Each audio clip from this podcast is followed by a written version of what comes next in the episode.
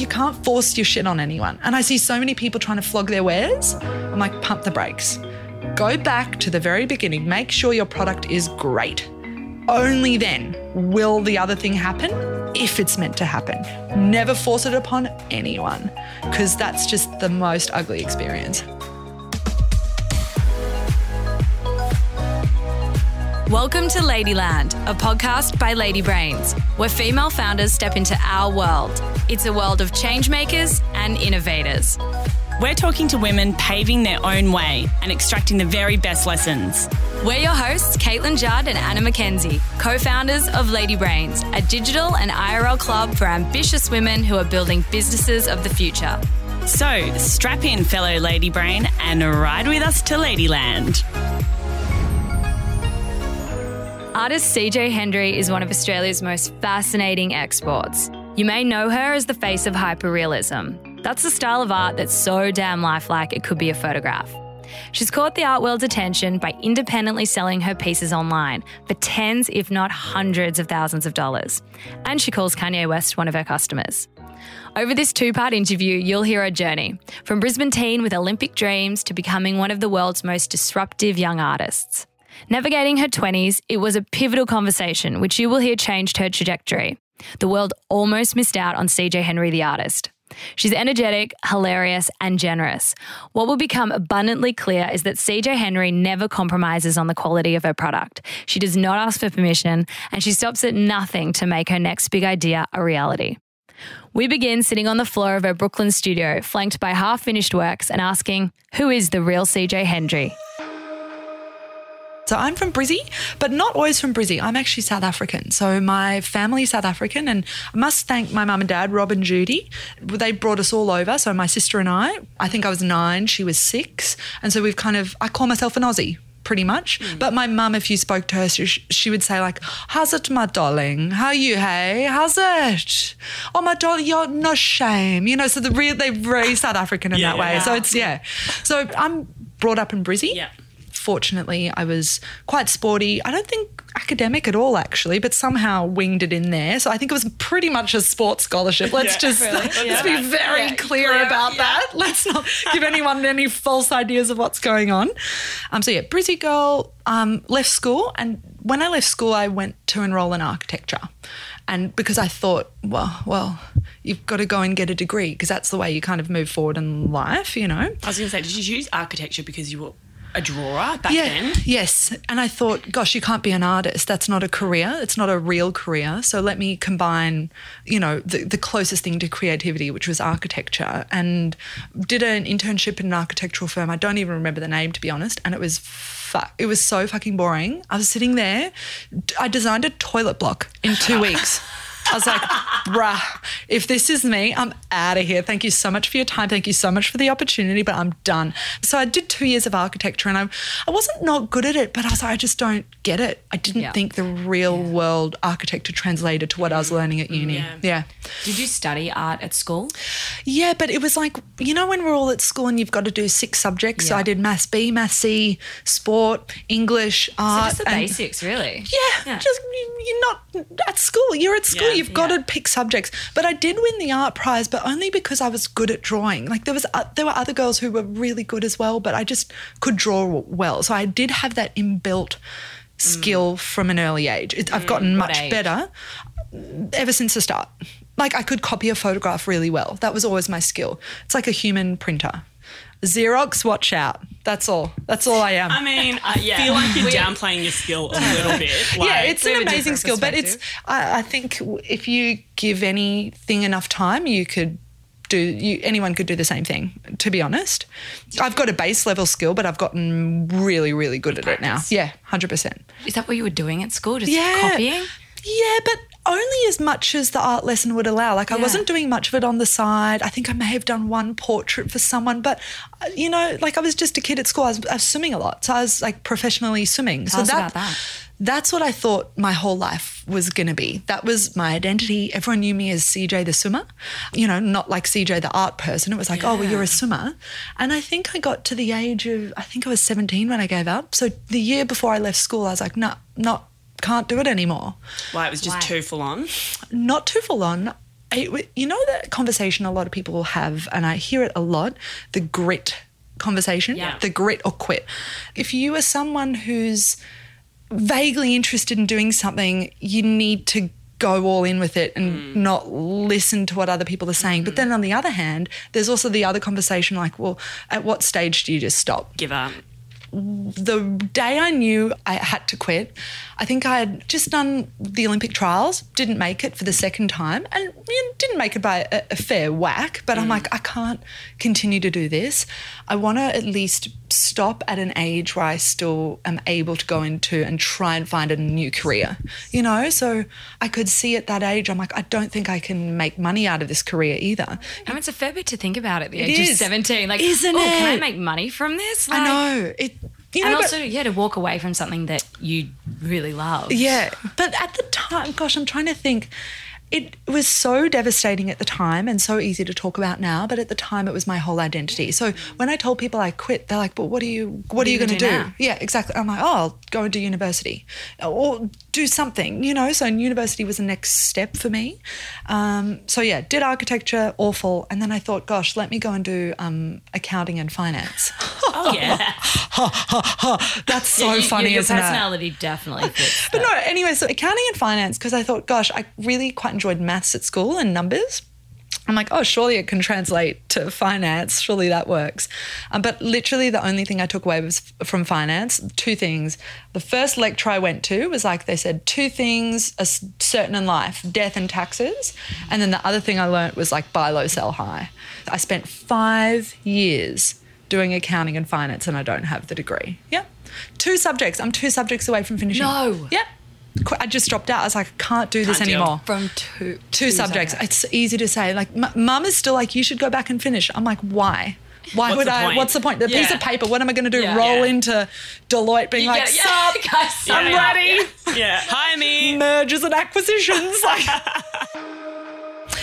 so when I left school, I'm going to go back a little bit to just say work life in amongst all this university shenanigans. Mm. I have always worked in hospitality, but in restaurants. So my main job was at the Brecky Creek in Brizzy serving steaks. It's an institution in Brisbane. If you guys Okay. ever hi ho up to We need to spend a minute at the Breakfast Creek Hotel. Very famous in Brizzy. Huge, institutional, one would say. institution. Mate, oh I spent four hot and heavy years at the Brecky Creek serving Did steaks. you? Well, you I, must have loved it. I love waitressing. That's pretty much been my only job, apart from retail for a minute. But service and Yeah. and hospitality and waitressing has been my only job. So let me explain. Brecky Creek Hotel is serving steaks, predominantly serving to men Yeah. from all walks of life. And and as a waitress, I really wanted, I really wanted all my customers to have a really great night or a great lunch. So I would really go above and beyond to give them the best service I could. Because the more um, outgoing and the more you give, the more Yeah. you get from your customers. You know what I mean? And the better time they have and they come back and, and whatever. So I learned a lot from there. And then toward the end of my university, I was like 24 maybe. I was like, ah, let me go. And this is when Brisbane was opening their first Chanel store. I'm like, gosh, let me see if I could try and get a job in luxury retail. Why? Why? So Steaks to luxury. Like, let me me backtrack through a little this. minute there. My family, my parents have given my sister and I everything, but nothing at the same time. That's the best way I can explain it. They've given us everything in terms of opportunity, but we weren't the kids at school in like the esprit. Esprit was rocking back then, or like the cool whatevers. You know, we would be at t-shirts and Kmart. You know, just really simple, no frills. And I think because of that, my sister and I were maybe a little bit still are so obsessed with luxury and buying luxury. So all throughout me working at the Brecky Creek, I had the most extraordinary wardrobe. Didn't go out much, just ha- Had it just there. had it. Just Yeah. be to have the things. You know that you know that kind of that conversation that happens. It's like you want what you can't have. Yeah. So I was earning I was earning pretty good money at the Brecky Creek with tips as well. Tips, yeah, yeah. mate, I killed it. Um, yeah, so I was I went out and got Louboutins from DJs. Got you know this is when Sass and Bide was also popping. Yeah, you know yeah, like yeah. bring back Sass and Bide. Just saying, it's Yeah. fun. Um, anyway, so you know, so I had the whole shebang, like Zimmy, all the things, but fucked up handbags, Chanel handbags, like things that I had no place getting, but I'd save all my dollars for these things whilst at university. So I was enrolled in university, but didn't never attended because I loved working, loved working, loved it. I would give up going to birthday parties because I'm like, I'd rather work. I, it was so strange. I What's loved the it. driver? Is it I the money coming in? Like, I you- don't even think it's that. Uh, must be a little bit of that, but it was. Ju- I just like to be busy. I, Yeah. I, I- it's a strange thing, and I, I'm not very good at um, articulating what it is. But I just like to do things.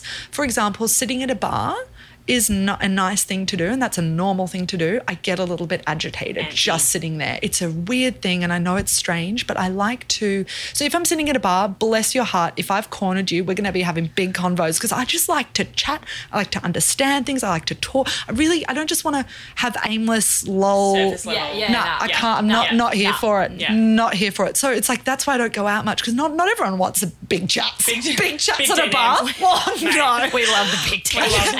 But at a bar with this like CJ, just like this super bubbly, and I'm half the time not drinking. I'm on my diet cokes, but like having big chats. Like, but tell me about that. But do you love your job? What's the other thing? What's your side hustle? Da da da da da. da. And people are like, oh, oh, bro. Oh God, I need to lie down. Do you know how often people say, "Oh, got to get another drink"? I'm like, "Oh, that that got to go." Oh shit, you know, it's a. I'm just not a. Fl- I just don't like chilling. I don't like fluffing. So, did you always have this? Like when you were working as a waitress and you dropped out of architecture and then you didn't finish finance, like were you lost at that point? I was. Yeah. Yes, I was lost, but I had energy. So I had energy, but I wasn't able to figure out where to channel it. So I am sure all my managers who ever managed me at any point in my life, I am so sorry. I'll just say that right now. Like I would have been one of those employees that they're like, oh, she's good, but she she drives me up the wall. Like I knew I was always really good at what I did because I just loved to do the thing well. I really, even if it was just a waitressing job, I just wanted to be really good, Good at at it. it. Yeah. Re- mm. and even at Chanel, working in retail, I just wanted people to have a great experience. And Yeah. I really want to talk about the Chanel thing because I've learned a lot from there as well. I talked my way and bullshitted my way into a job at Chanel. Sorry, Chanel crew, but you hired me, and it was a fun time. I said I could speak Swedish, oh and this they were looking predominantly for Mandarin. But look, I talked my way into the Chanel role uh, because I genuinely loved the product. I was already a consumer of the product. So somehow got my way into Chanel. And this is when the Brisbane store was opening. And it, wow, what an experience. I learnt so much there. So what I learnt in restauranting was how to talk to people.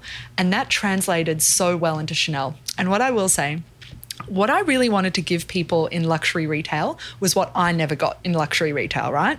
So if you go into luxury retail, generally speaking, you get a pest of a person Yeah. running around after you. If you are one of those people in luxury retail, luxury retail being that person, sit the fuck down. No one wants to be over their shoulder. pested Yeah. No. by you or Especially like when you're about to no, drop no one. big money. A lot of the time, people were coming in for the first time, Mm. n- not knowing.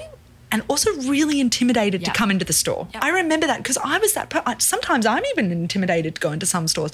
The girls are really beautiful. They dressed well. They look you up and down. Yeah. So I went out of my way to give people the service that they would never expect from Chanel. I got into so much trouble, but I sold so much. can I was a part-time employee and probably sold more than the full-timers. And they're like CJ how do you do it? I'm like look I don't do any of the things that I'm meant to do. You're meant to tell the story and the heritage. I'm like you know what? They're coming in they obviously know about the brand. I would just have chats with the people. Yeah. I'm like look mm. sit down. Bring it bring it in. Bring it in. Sit down on the seat. You know as an employee you're not meant to sit on the couches. And I'm like bring it in do you want a water? Done. Let me get you water. You're not meant to give water to everyone. But I was like, I just wanted people to be like, look, tell me what you're after. And they're like, oh, I'm thinking about it. I'm like, look, if you're thinking about it, don't get it. It's it's obviously causing you anxiety. It's just not a good idea. Come back when you're ready. When you come back, and then we'll look at all the things. You know what? Let's look at the things now. Let's try on the things. I would take people through and let them try on things hundred thousand dollar handbags. I'm like, you know what? Put on the alligator. Let's see how it looks on you. But these are people that I knew didn't necess- weren't necessarily well, they weren't going to buy it. But I'm like, well, it's just the alligator bag sitting there. Might as well put it. No one's going to buy it. God, for fuck's sake, let me just put it on someone's shoulder. Honestly, I think, and I, I'm not sure. I'm just what I think happened. People just really enjoyed the service that I gave, Yeah. and I never tried to sell. I think that was the main thing that I learned. Never sell because people will buy when they're ready and comfortable. For example, some ladies would come in, they'd spend $1,000 on a pair of ballet flats because they've been saving them, saving for two years. So special. You know, little mm. things like that. But they'd take, they'd come in 10 times before buying something. In retail, we call that a time waster. Mate, sometimes infuriated, but I'm like, you know what? They'll come back. They'll buy something It's eventually. a long game. Mate, it's not, 100%. It's not quick sales. It's No. like you build the it's an inv- it's an connection. investment. You invest- uh-huh. I mean, there's a good lesson in that in Yeah. business. Like, you know, it's What? all about Tell me. Well, it's all about building, Building long-term relationships. relationships, mm-hmm. giving value to people, mm-hmm. establishing establishing a connection. Mm-hmm. You know, it's not about just kind of like Yeah. quick sell. But so much of what I do now, like to bring it to art for a minute, I don't sell my art. Like I don't ever sell it. It's like if people want it, they can get it at the time if it's available, and we do no selling whatsoever. Mm. Isn't that crazy? Mm. I've learned so much from that. I'm like, I, you just can't force people into shit. Mm. I, I'm not going to either. And art's even more subjective, more subjective than handbags. Mm-hmm. It's such an unnecessary thing to buy, to be perfectly honest. It's a, it's a fucking wall wall hanging. God almighty. like, what, what's going Anyway, so Who's buying this? who's buying? we buy art now. Yeah, Such yeah, yeah. wankers. Oh, know. but it's it's it's the most unnecessary thing to buy, and you can never force any. It, you, people have got to feel it. They've got to really understand your story if they've even come to want to understand it, and if they even want to buy it. You can't force anyone into anything. And I've learned so much from Brecky Creek how to talk to people, and Chanel how to do the non-sell. You just you just don't sell. What about from the beginning before you had your own Oh. brand?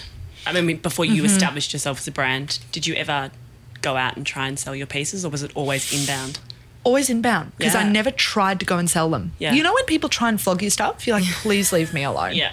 Yeah, or the, the Bible bashers, the Bible yeah. bashers come up and trying to sell you. Or the you're CDs on the street. Yeah, you're like, I'll come and find your music if I like it. If I like it, I'll, it'll come to my earballs. Yeah. You know, like I'll hear it. If it's good, it'll come to me. Mm-hmm. You know, so it's like you can't force your shit on anyone. And I see so many people trying to flog their wares. I'm like, pump the brakes.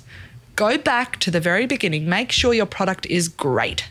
Only then will the other thing happen if it's meant to happen. Yeah. Never force it upon anyone because that's just the most ugly experience. Yeah. And everyone's had it done to them before. Like everyone Totally. knows a story of like, so, like. when they've tried, someone's tried to flog you something. You're like, oh god, here we go.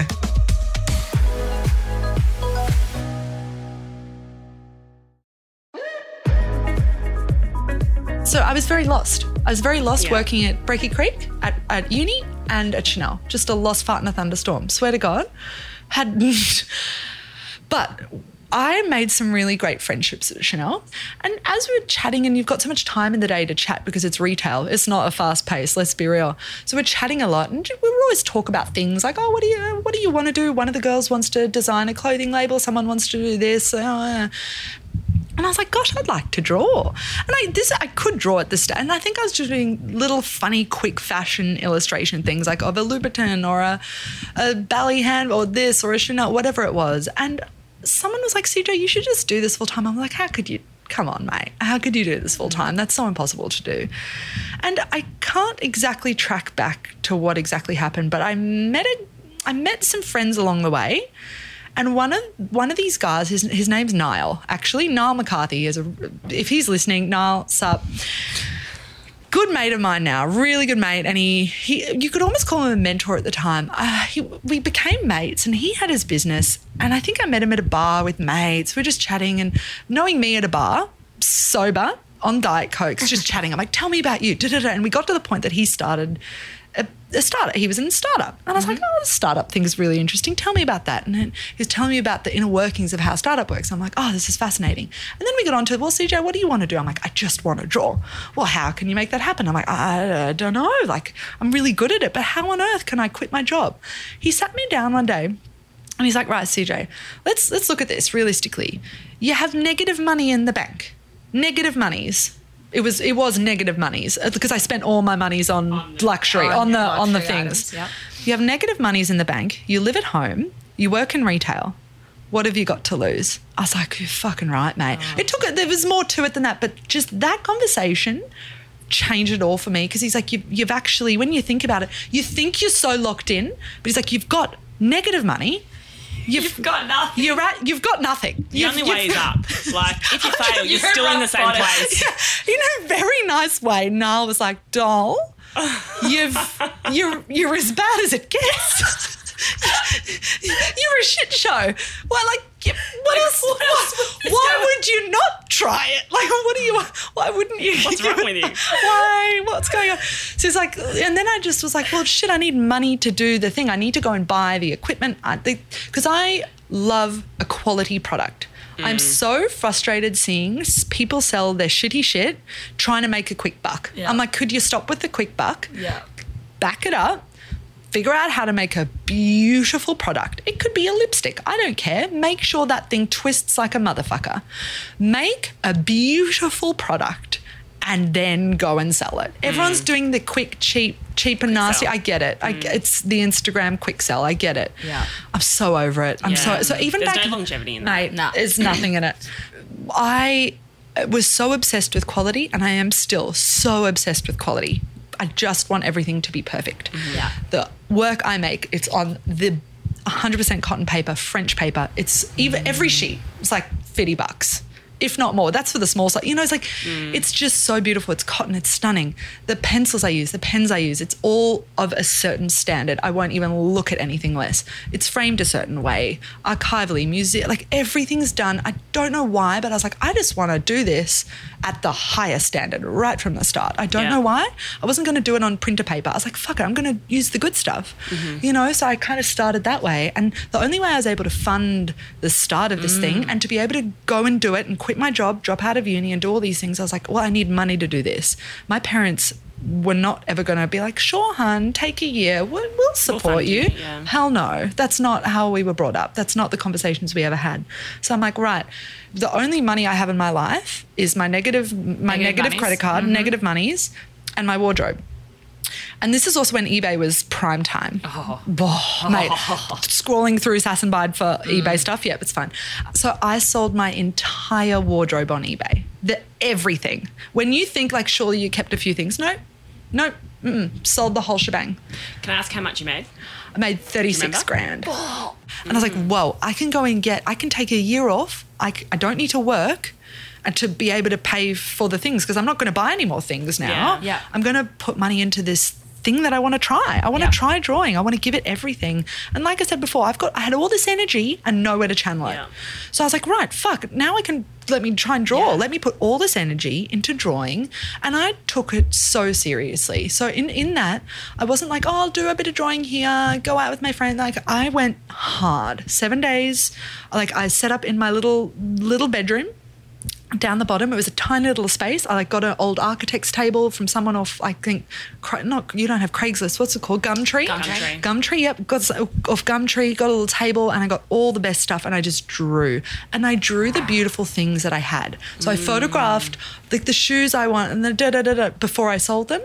And I was able to draw them. And I was just drawing things I loved. I was like, oh my God, I love it. And then I'd ask friends, I'm like, hey, Steve, can I borrow your Spike Louboutins for, to photograph and draw? He's like, sure. So I had friends who had these beautiful things. So I was able to mm. ask them, and hey, can I photograph this and that? So I'd just draw them.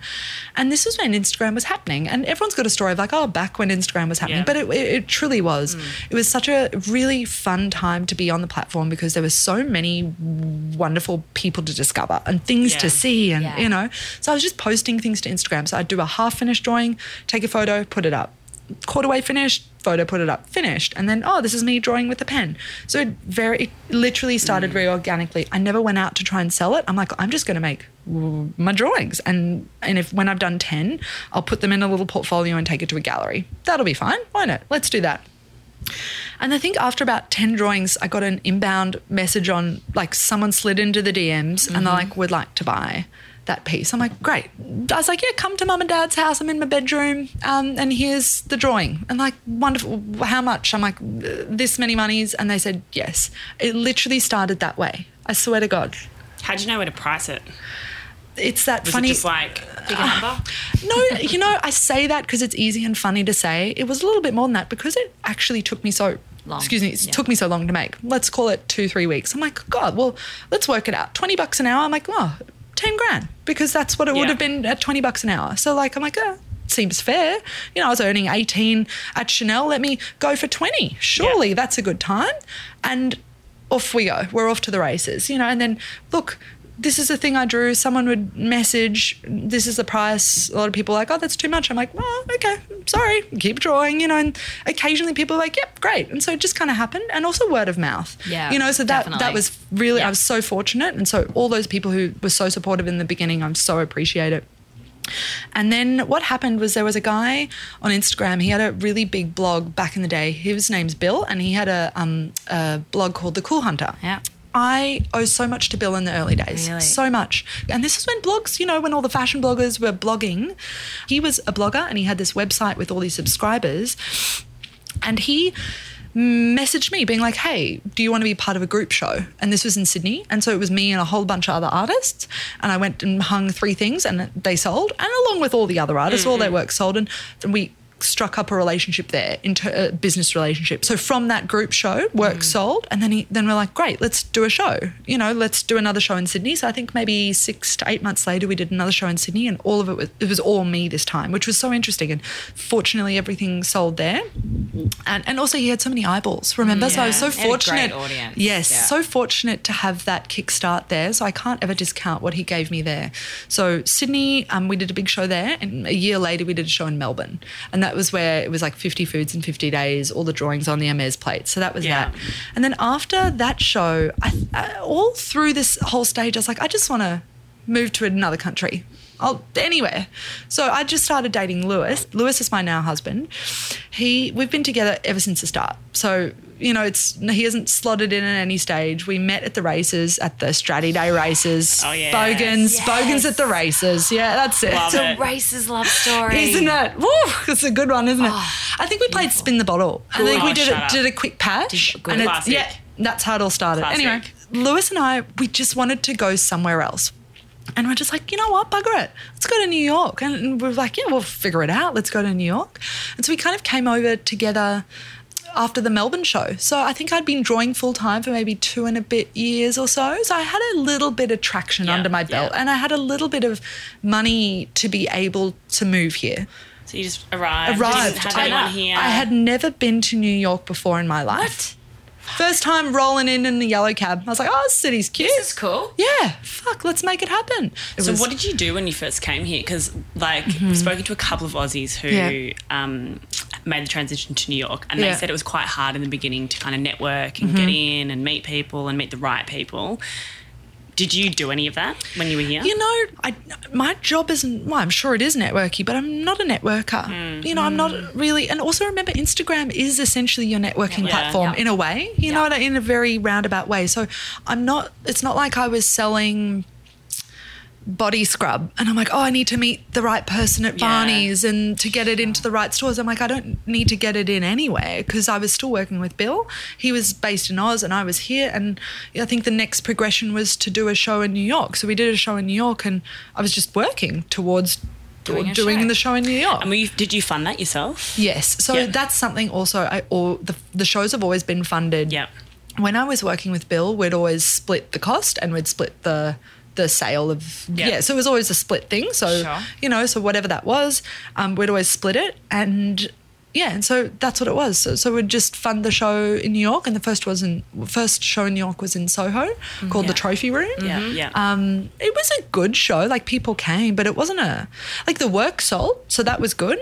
But it wasn't like a people lined up. It wasn't frantic. I think I did rented a booth in one of the big art fairs in Miami as Yep. well. That was a big Yeah. one. Yep. Art Basel Miami. Art that was back in the mm-hmm. day, you know. So that also helped. But you know what's funny? At Art Basel, not one work, not one piece sold. I don't think we sold a thing in the whole time the booth was open. But because w- what I learnt from there, and this was maybe oh god, 4 th- mm-hmm. three, four, five years ago now, it was like what we learned is like Bill had this database and. It was all happening online, and we're like, "Oh, let's do the thing, bricks and mortar, like rent a Yeah. booth at the fair," and it didn't work No.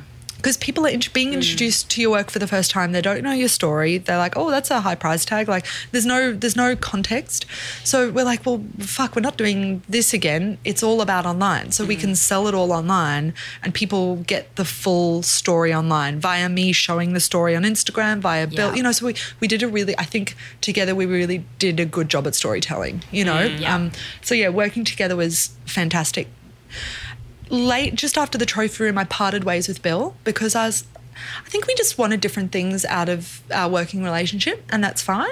And so he's still running the Cool Hunter, and I've gone kind of on to do my own thing, but completely in house. After that, I got approached by Christian Louboutin.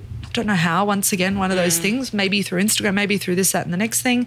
They'd known about my work, and they approached me. They said, well, "Do you want to do a show in Hong Kong?" I'm like, "The hell yeah, I want to do a show in Hong Kong." Are you kidding? And what a great opportunity! Because what that allowed me to do was go to another country, experience a whole new market, um, and they were going to help pay for the show. But what was so interesting, because I'd worked with Bill, I didn't fully understand how it all worked because we were able to split the tasks. I did the mm, drawing, yeah. and that's all I did was the drawing, and then he handled everything else. Right. And when I parted ways, it was like, huh, I've got to figure out how to do all of it because it's not like part ways with Bill, sign with the gallery the next day. Who who do I what who do I go to? Like you can't just rock up and be like, "Hey, I'm free now." Keen?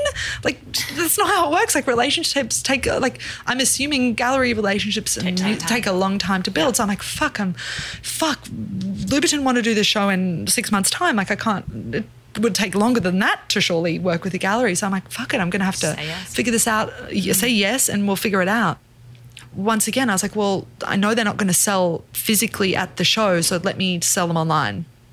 And that's where I, I, I can't remember how it happened, but we just sent the link to everyone at the same time because I didn't know my past buyers. Bill had all that information. Fortunately, these works sold out. Uh, we just put them on a Shopify link, sent the link to everyone, and usually now we it's, it's much more organized. But back then, I was like, fuck, like I need to pay rent next month. Yeah. Like we need to figure out how to sell these. So sent the link to everyone online and it was like a sneaker it was like a sneaker drop. I'm like, right. So sneakers, you know, Lewis buys a lot of sneakers. I'm like, huh, how they do it? it is like a link. It's all available at the same time. Everyone's all the same for everyone. Ready, Mm. go.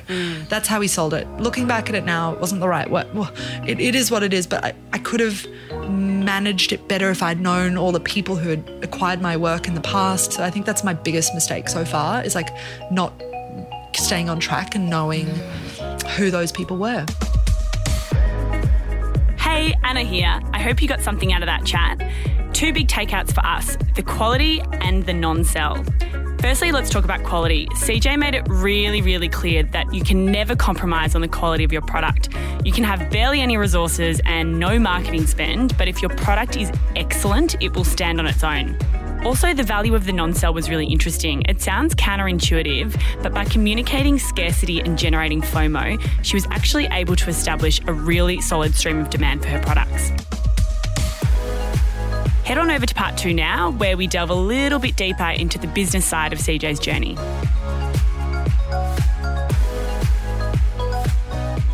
Ladyland is hosted by Anna McKenzie and Caitlin Judd. The producer is Brooke Carrigan. Audio production by Matt Nikolic.